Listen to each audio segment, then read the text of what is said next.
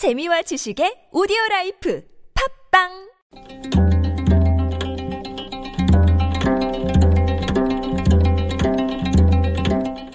한문학자 장유승의 길에서 만난 고전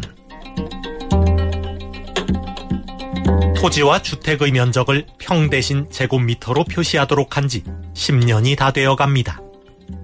그렇지만 여전히 평으로 표시하는 것이 편리하다는 분들이 많습니다. 무게의 단위는 그램으로 통일했지만 근 단위도 계속 쓰이고 있지요.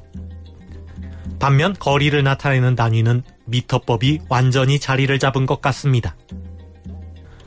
옛날에는 거리를 나타낼 때 리라는 단위를 사용했습니다. 심리도 못 가서 발병난다 할 때의 그 리입니다. 1 리를 미터법으로 환산하면 약 400m이니 심리는 4km입니다. 사람이 1시간에 걸어갈 수 있는 거리가 4km인데 심리도 못 가서 발병이 난다면 1시간도 못 가서 걸음을 멈추게 된다는 말입니다.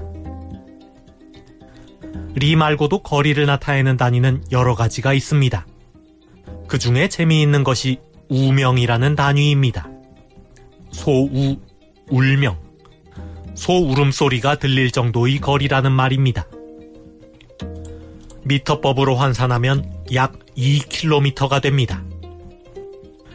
우명은 고대 인도의 도량형 크로시아에서 온 것입니다. 크로샤는 소 울음소리나 북소리가 들릴 정도의 거리를 나타내는 단위입니다.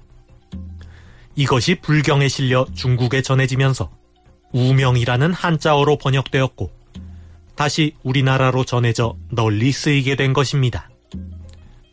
우명은 소 울음소리가 들릴 정도로 가까운 거리를 나타내는 단위입니다.